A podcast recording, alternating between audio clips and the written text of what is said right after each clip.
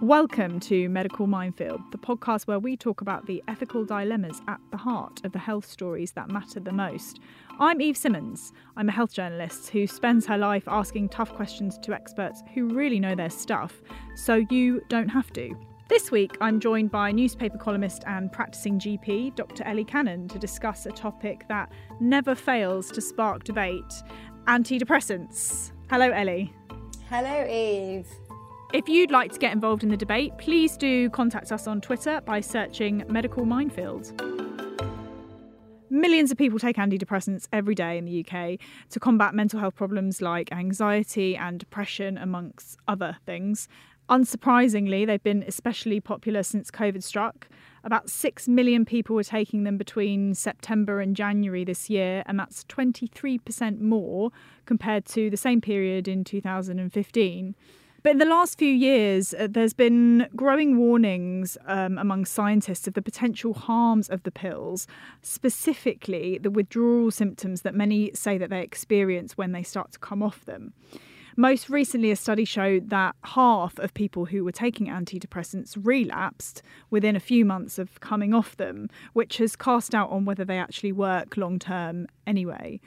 Other studies have showed that up to 40% of patients suffer really horrible side effects such as insomnia, counterintuitively severe anxiety, and even suicidal thoughts. So there's been a huge drive among health chiefs to stop GPs just kind of handing them out very frequently and offer other remedies such as exercise programs or cognitive behavioural therapy, which we know also are very effective against depression and anxiety and, and other mental health problems the situation has created somewhat of a split. You've got doctors and patients on one side saying that GPs need to stop handing out antidepressants and that they don't work and they're, they're doing more harm than good. And on the other side, you've got some doctors and patients who are saying, no, we need to carry on giving them because they can be effective and actually the benefits in the majority of cases outweighs the risks. Now, Ellie, you found yourself in the eye of this storm last week, didn't you, when you made a brave confession live on TV? Can you tell us a bit about that?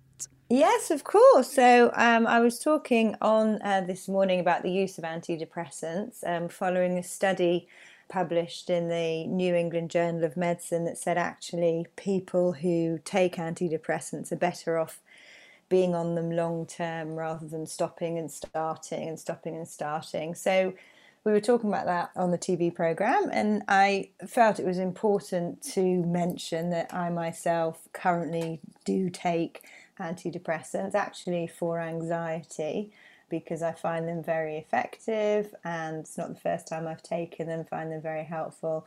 And what I didn't realize was there is a large, very vocal lobby of people who are very anti antidepressants. Um, so people who believe that they um, should not be prescribed, who believe they are dangerous. I was threatened a couple of times with being referred to the GMC for mentioning that they can be very useful in my experience. So yeah, it was all all quite mm. surprising, really. Mm. And well, they say that that it's da- they're dangerous because of these withdrawal symptoms and the side effects and that kind of thing. Is that what they're referring to by by harmful? Yeah, so they, I think the particular concern is about withdrawal and side effects. And obviously, with all medications, there are side effects, even if you take a simple paracetamol. And in my experience of looking after patients for 15 years, many of whom are on antidepressants, of course, it's all about balancing the side effects and the benefits. And a lot of patients are unable to function without medications, including antidepressants. So one weighs up the side effects. Um, there are concerns about withdrawing from antidepressants, and that is recognised by the medical establishment. But that doesn't mean that the medication is not useful, and it doesn't mean that sometimes the benefits weigh up against those risks. And the benefits you talk about, are you able to articulate at all what it is that you find beneficial about the pills? What do they do for you? Well, personally, for me, I take antidepressants for anxiety, and personally, for me, I find them very effective for the physical symptoms of anxiety the nausea, the heart racing, um, the feeling of panic, the very sort of visceral and physical sensations that I experience for anxiety. And in my own personal experience, I find taking an SSRI, which is a type of antidepressant, I find it very effective at reducing those symptoms of anxiety. And what about you must have seen also the withdrawal symptoms or the, the kind of really troubling side effects that some patients describe. Is that something that you've had experience of, maybe even yourself, that you're aware of? Yes, you know, and that's really important to talk about. And I'm very happy or comfortable to admit that there are patients who we prescribe SSRIs for and they're just not suitable. People may not like the side effects, from simple side effects like being constipated to more dramatic side effects like effects on sexual function, um, effects on being feeling too numb, memory changes. There are people who do not find them helpful. There are people who don't find that it helps their mood. So certainly doctors are very aware of that. I think sertraline, which is the most commonly prescribed antidepressant in the UK, we believe, you know, it doesn't work in everybody, and that's why we always say we'll try it and we'll see if it helps you. But I'm certainly very aware of the fact that, in a way, I'm lucky that I find them effective because I definitely have patients who have not found them effective or who have found the side effects too much to tolerate. Do you think that we have a problem with GPs prescribing antidepressants too readily? I think that's a difficult one. We probably prescribe them offer them more than we need to because access to therapy is not as easy as it should be. And I have to say that's the case privately as well as on the NHS, in fact, because there aren't enough therapists in the UK. So maybe we do offer them more than we should, but there's also a big aspect of that which is patient choice. And a lot of patients actually want to try a tablet, just like they often want to try a tablet for a high cholesterol or high blood pressure when in fact we say exercise could also help this. And do you think you've mentioned this lobby who are, you know, really, you know, they vehemently believe that antidepressants are very, very harmful and should not be prescribed at all. Do you think that in that camp the the kind of risks of, of antidepressants have been overblown slightly? Well, I think whenever you have a single focus lobby group, you're always in danger of um, sort of overplaying the risks and overplaying the um, the problems in that area, whether it's people talking about antidepressants or some of the other single issue groups. And you learn as a GP that nothing is black and white. So you can't just say antidepressants shouldn't be prescribed, end of story. That would be like me saying, well, paracetamol shouldn't be prescribed, end of story, because I actually did see patients when I was younger in hospital who overdosed on paracetamol. So it, it, life isn't sort of like that, and it certainly isn't like that in medicine. Um, there are people who benefit from medications, and there are people who don't. And there also are people, unfortunately, who suffer ill health as a result of taking medication. They are few and far between, and it certainly doesn't mean that we should take away the option of medication for the huge number of people that would benefit. Mm. That seems to make sense. Thanks, Ellie. I'm going to keep you on the line while um, we speak to somebody else who has a different view and thinks that actually we are prescribing antidepressants way too often and um, is is a big kind of advocate of patients who have suffered or say that they have suffered uh, terrible harms after taking them. Dr. John Read, Professor of Clinical Psychology at the University of East London and Chair of the International Institute of Psychiatric Drug Withdrawal, joins us now. Dr. Read, do you think doctors should be limited in the amount of antidepressants they can prescribe?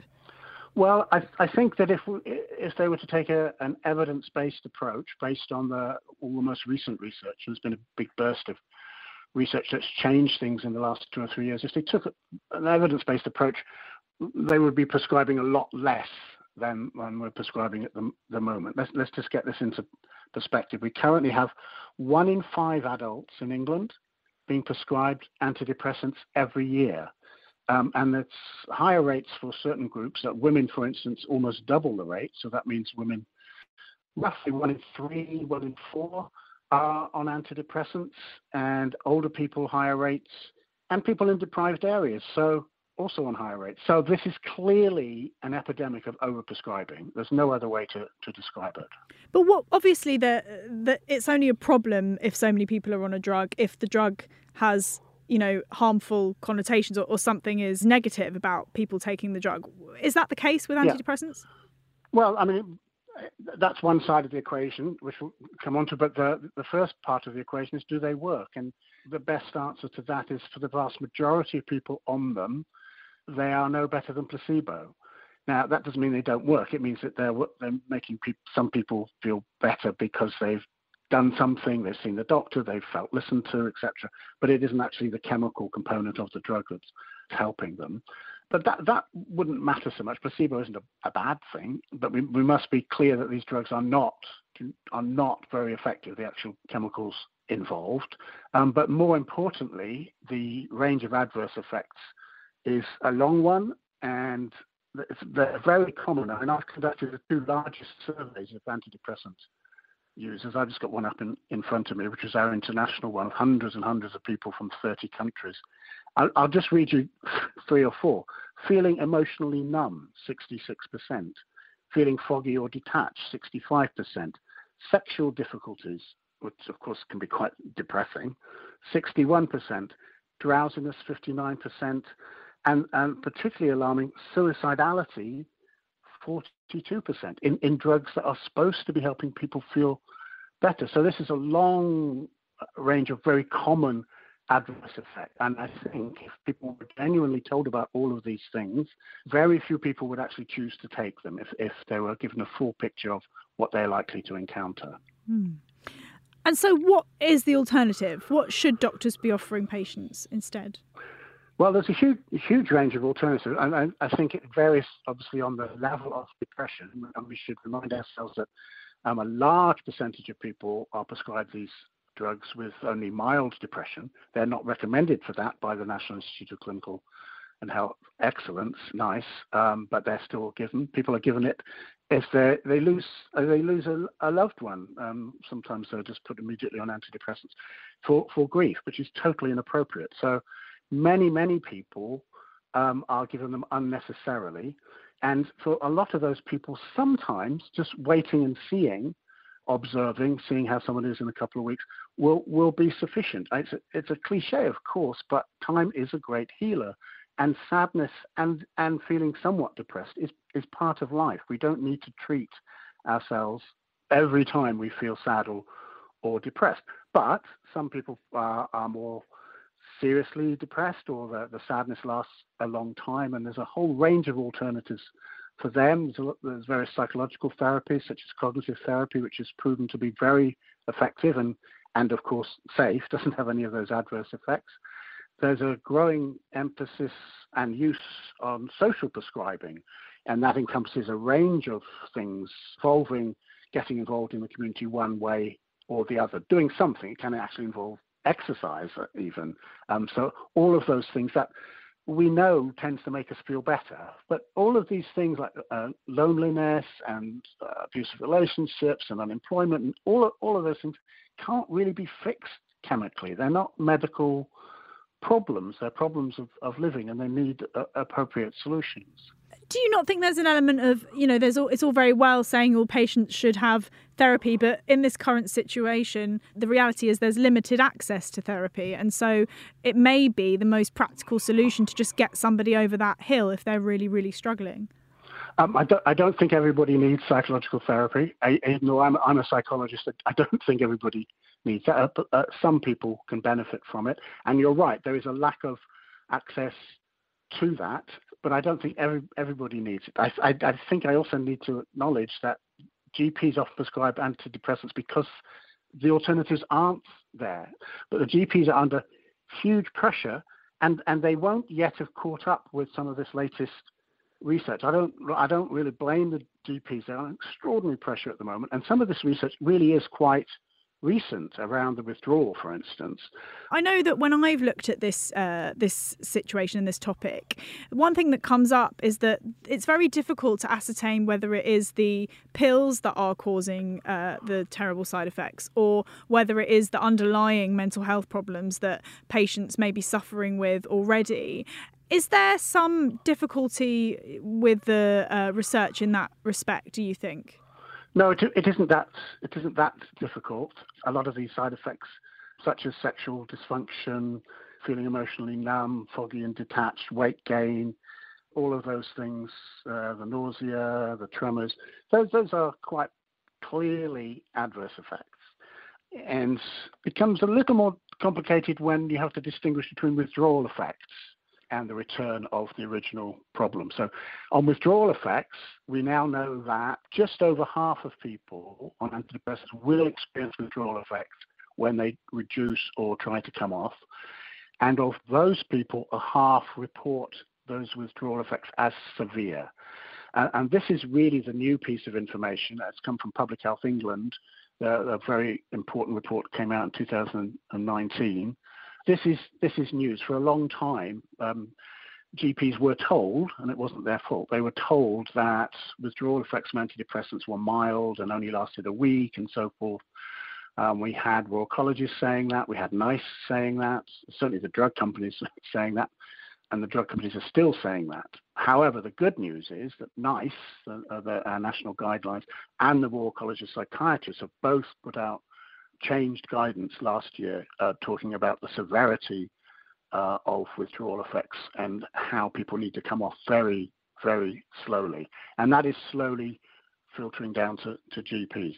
The next step we need, of course, is for the Public Health England's recommendations to be implemented because those included a national helpline for literally the hundreds of thousands of people struggling to get off these drugs and targeted support services embedded within the primary healthcare system for people coming off. Currently, there is absolutely nothing for them, which is really, really sad. Hopefully, it won't be too long before National Health England implements the um, those recommendations from Public Health England. We're all very hopeful about that. Dr. Read, I'd really like to bring in Ellie because she's still on the line to just uh-huh. address uh-huh. some of the things that you have said, if that's okay. Um, Excellent. Ellie, firstly, I, am interested in what you think about Dr. Read's claim that for a lot of people, antidepressants don't work.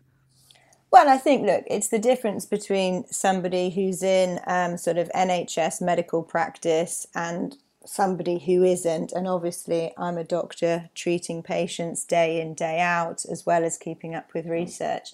Um, compared to somebody who isn't. Um, so here's an example. I'm going to read out a list of side effects from um, a medication from the British National Formulary, common side effects for use of this drug, which would probably put anybody off. Common or very common abdominal pain, dizziness, drowsiness, flushing, headache, nausea, palpitations, swelling, skin reactions, fast heart rate, vomiting, depression, erectile dysfunction, muscle aches and pain, numbness, and fainting. Now, they're the most common side effects for something called amlodipine. Now, that is a high blood pressure tablet that we prescribe day in and day out in general practice in order to control people's high blood pressure and in order to prevent them having a heart attack and stroke. If you document and read out and publicize, which you should, the side effects of medications, which we absolutely should because our patients should be informed, any drug is not going to stand up to that scrutiny when you just look at the side effects. So, yes, you can read out the side effects of antidepressants, and yes, I have patients that suffer those side effects, and yes, I'm a patient myself, and I've also suffered some of those side effects. But you cannot describe not using a medication on the basis of the side effects because the side effects of all medications are enormous and wide ranging. And when used in lists like that, are of course going to come out with a very biased view. People wouldn't have a COVID vaccination if we only spoke about the side effects without balancing out the benefits. I have patients who sit in front of me who are refugees from Syria, who have been traumatized, who have been victims of torture in Iraq, people who are not given antidepressants because they're a bit sad and they should be exercising or they're bereaved. I've never prescribed antidepressants for somebody undergoing grief. People who benefit not from the placebo effect, um, but who benefit from taking the medication. And then we can look at very, very recent data which GPs do keep up with, particularly Cambridge educated GPs like myself. New England Journal of Medicine, September 2021. I don't think we could get more recent than that, discussing how the maintenance of antidepressants in primary care is more important to prevent relapse in patients with depression than actually stopping and starting. So I think if somebody focuses just on one aspect of a treatment, and John is right, antidepressants do cause withdrawal. I have experienced that myself. They also do cause side effects, but that does not mean that they do not have beneficial effects. John Read, what do you what do you think of that? Well, the problem, Ellie, I'm afraid, is um, it's nice to hear you acknowledge all those side effects. The problem is in the surveys we've done, which are very large surveys, and you ask people what were you told about the side effects. Um, most said nothing at all. Some were told about weight gain and one or two other things. Nobody was told about withdrawal effects, and these are large surveys. So um, but are they large people, surveys of people from Facebook groups? Could you not interrupt? I didn't interrupt you. Thank you. These are um, not people from Facebook groups. No, these are as a wide, wide-ranging survey of people on, on the drugs for wide-ranging uh, periods of time, and they most of them were not told about all of those side effects. So that's point number one. Secondly, I respect the work you do as a doctor, but it's not good enough to say, I'm a doctor, therefore I'm right. The research is what must guide clinical decisions. And that last study you just cited is a wonderful example of, of uh, misinformation because those people that relapsed after coming off uh, antidepressants in that study, the researchers did not take into account that a lot of those relapses were not relapses, they were withdrawal effects. They made no attempt, as usual, to take into effect the withdrawal effects that you have when you come off these drugs, which can look like relapse to people who don't understand withdrawal effects. So that study is a particularly good example of how important withdrawal effects are. And that's for people um, who have been tortured and so forth. I, I think um, an informed practitioner would know that people who've been through torture need proper trauma related therapy, not a, a, chemical fix to the feelings that they're, they're having. That they can't solve um, the trauma from war situations or, or torture with chemicals. It's just it's just can, inappropriate can, and naive. Can I just come in here and, and ask um, maybe to you, Dr. Read? Obviously, you know we're we're talking a lot about uh, antidepressants used for depression or for low mood related to perhaps traumatic experiences, but but antidepressants are also used for lots of other things, including um, eating disorders, for instance, um, obsessive compulsive disorder, and even in more recent years, I know that they've been trialed as a treatment for irritable bowel syndrome. So, uh, are we talking about kind of uh, you know, is one use for them better than another? Well, I think that this off-label prescribing, is, which is what you're describing, is where doctors um, prescribe a, a, a pill for things where there's been very little research and they have not been licensed for those sorts of um, disorders and problems is, is another major problem we have in this epidemic of overprescribing of psychiatric drugs. Can I can I ask what Ellie Ellie what do you think about that? Well, I mean, again, I suppose that's the difference between somebody in clinical practice and not. So, in fact, the use of um, the use of antidepressants for OCD for obsessive compulsive disorder is not off-label. That is actually indicated in the British National Formulary, and there are actually dosage um, advice for OCD and anxiety specifically. Um, so that is not off-label at all if one looks at the NICE guidance for irritable bowel syndrome, so you have you have quoted NICE yourself, and if we look at the management of irritable bowel syndrome as per NICE, um, then it talks about psychological management, including the use of antidepressant drugs. If symptoms of abdominal pain persist, NICE recommends that you consider a trial of antidepressant, including which ones to use. So these are not off label, this is recommended by national guidance.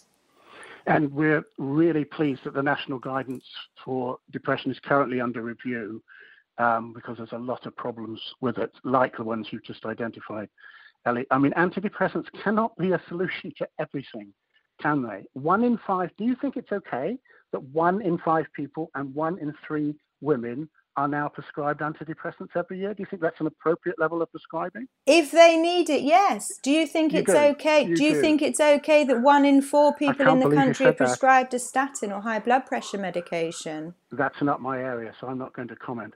But uh, it's but fine I, to stigmatize people who need mental health drugs. No, but Oh. Okay, I'm just going to come in here because I think we need to break things up slightly. Um, but I'll, I'll let you, uh, uh, Dr. Read, have the last last word on that. Do you have anything to say to, to Ellie's comments? Yes, Ellie, I think accusing anyone of stigmatizing people with mental health problems is a very serious allegation. Look, stigmatization is a real issue in people's lives. It really shouldn't be banded about inappropriately to try and discredit people you disagree with. I, I, can assure you that none of us working with the All Party Parliamentary Group for Prescribed Drug Dependence are stigmatizing anyone. What we are doing is ensuring that the public has the research based information on which to base their decisions. And very quickly, in terms of whether antidepressants are being overprescribed, I must just mention the research published just this week, commissioned by the All Party Parliamentary Group, showing that unnecessary overprescribing of painkillers and psychiatric drugs, including antidepressants, is currently costing the NHS more than half a billion pounds every year. Well, that's certainly food for thought. Thanks very much, Dr. John Read, for joining us. Hi. Sorry to interrupt your listening, but there's another great podcast from the Mail on Sunday you might want to try. Liz Jones's Diary, the podcast, offering a weekly look into the life of Britain's most unfiltered columnist. That's me. Find us at mailplus.co.uk. Well, so that was uh, considerably more fiery than I anticipated. Ellie, what did you think of? Well, I know you made your uh, thoughts quite clear, but was there um, anything that John said that you thought was was actually valuable? Well, I think um, beneath the heat, we both agree on the fact that medications have side effects, medications have withdrawal symptoms, and not everybody needs those medications. I think we agree on those three absolutely fundamental points. Where we strongly disagree is those three facts can really be applied to lots of different medications. They can be applied to treatments, they can be applied to surgery or operations, but it doesn't mean that there aren't going to be a group of people who would benefit. So he's absolutely right. People shouldn't be prescribed an antidepressant for grief but that doesn't mean that some people won't need to be prescribed an antidepressant for their anxiety and benefit from it.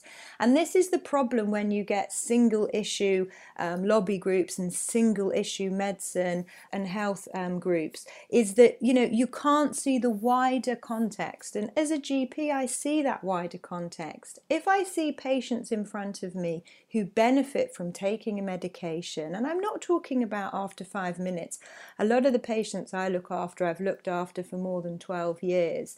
If they are benefiting, if they are not having the side effects, if they are living their life as a result of that medication that is deemed safe by drug regulatory bodies in this country, why would I not continue to prescribe that? Mm. But you can't deny that some of the data that he's found from his surveys is concerning that you know um, uh, great numbers of, of people are are suffering these really mm. terrible side effects or say that they I are. I agree. I agree, and I think there's I think there's absolutely we must we have to talk about the side effects. We have to talk about um, the possibilities of feeling worse on antidepressants, not better. Um, and we have to talk about that, and it's incredibly important for patients to make what's called informed consent. But again, we have to talk about that in the context of all medications, which is why I read out the list of side effects for blood pressure tablets. Because if we are going to campaign about the side effects of antidepressants, then please let's campaign about the side effects of other drugs as well. Um, I think you know that's that's very very important that we talk about that. But also, I do worry about this idea that particularly targeting mental illness medications, which feeds into sort of old tropes about whether or not people really do need them, or are they actually um, band aids sort of for lifestyle issues or this, that, and the other. But you can and just take a run, go for a run, and, and go for a run. Can't you just watch a box set? I've heard people say. Um, can't you talk to somebody, pull yourself together, that kind of thing there are people in my practice around the country, around the world, who take these medications not so they can enjoy life, but so they can live their life. And that really has to be recognized. And I am worried about the fact that we wouldn't be having this conversation about blood pressure tablets or diabetes drugs, but we're having it because it's about mental illness medications, where there is an underlying school of thought that actually maybe they're just not necessary. Hmm. Well, this is certainly a debate that will um, continue on for years to come, I'm sure. Dr. Ellie Cannon, thank you so much for joining us. Thank you. And I'm afraid that's all we've got time for. You'll find all the latest health news in this weekend's The Mail on Sunday and visit mailplus.co.uk forward slash subscribe to get access to all our podcasts, videos, opinion pieces, and more. You can follow us on Twitter by searching at MailPlus. We'll be back with another topic on Medical Minefield next week. See you then.